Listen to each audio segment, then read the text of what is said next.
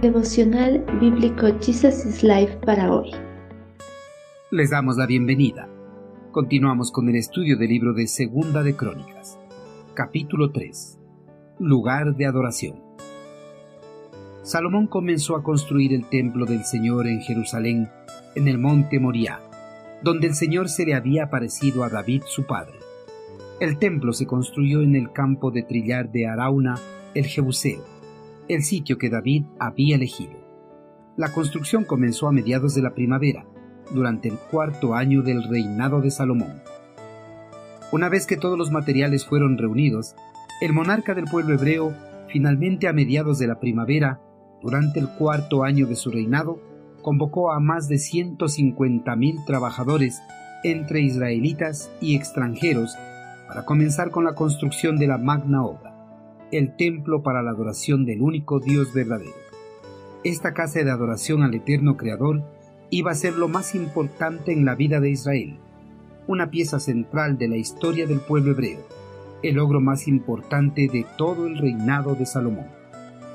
Salomón había sido elegido para construir un templo permanente de adoración al eterno Creador en el monte de Moriah, para reemplazar el tabernáculo móvil el cual había acompañado al pueblo hebreo en su peregrinaje a la tierra prometida. Aun cuando nadie puede construir un edificio apropiado para Dios, este templo iba a ser lo mejor que los humanos pudieran diseñar. El cuidado y el trabajo de los artesanos iban a ser actos de una verdadera adoración por sí mismos.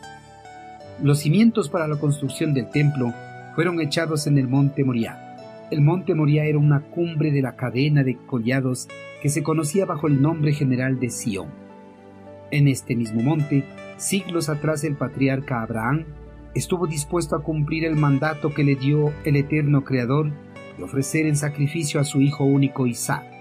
Pero antes de que se diera el sacrificio, el ángel del Señor detuvo la mano del patriarca y proveyó de un carnero para el sacrificio en reemplazo de Isaac. Muchos siglos más tarde, en este mismo monte, un ángel del Señor se apareció a David. En esa ocasión, el ángel había sido el agente de Dios para traer un juicio sobre Israel. Justo antes de que el ángel atacara Jerusalén, David salió apresuradamente de la ciudad para interceder por su pueblo. Se encontró con el ángel en un lugar donde un jebuseo llamado Ornán había estado trillando el trigo. Allí, David había ofrecido sacrificios por mandato de Dios y el Señor había contestado sus oraciones consumiendo el sacrificio a través del fuego santo. Al ver todo esto, David había comprendido que el eterno Creador había elegido la era de Ornán para que fuera el lugar de su futura casa. Queridos hermanos, para el pueblo hebreo era importante rendir culto y adoración al eterno Creador en el lugar establecido.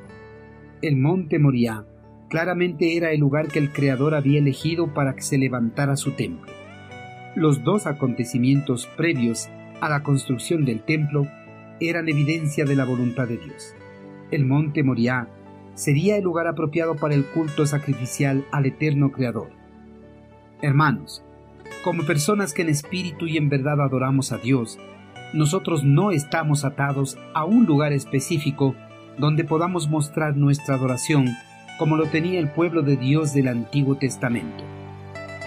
Pero eso no implica que la gracia de Dios esté flotando libremente por ahí para encontrarla al meditar debajo de cualquier árbol frondoso, al invocar el nombre de cualquier Dios en lugares inapropiados.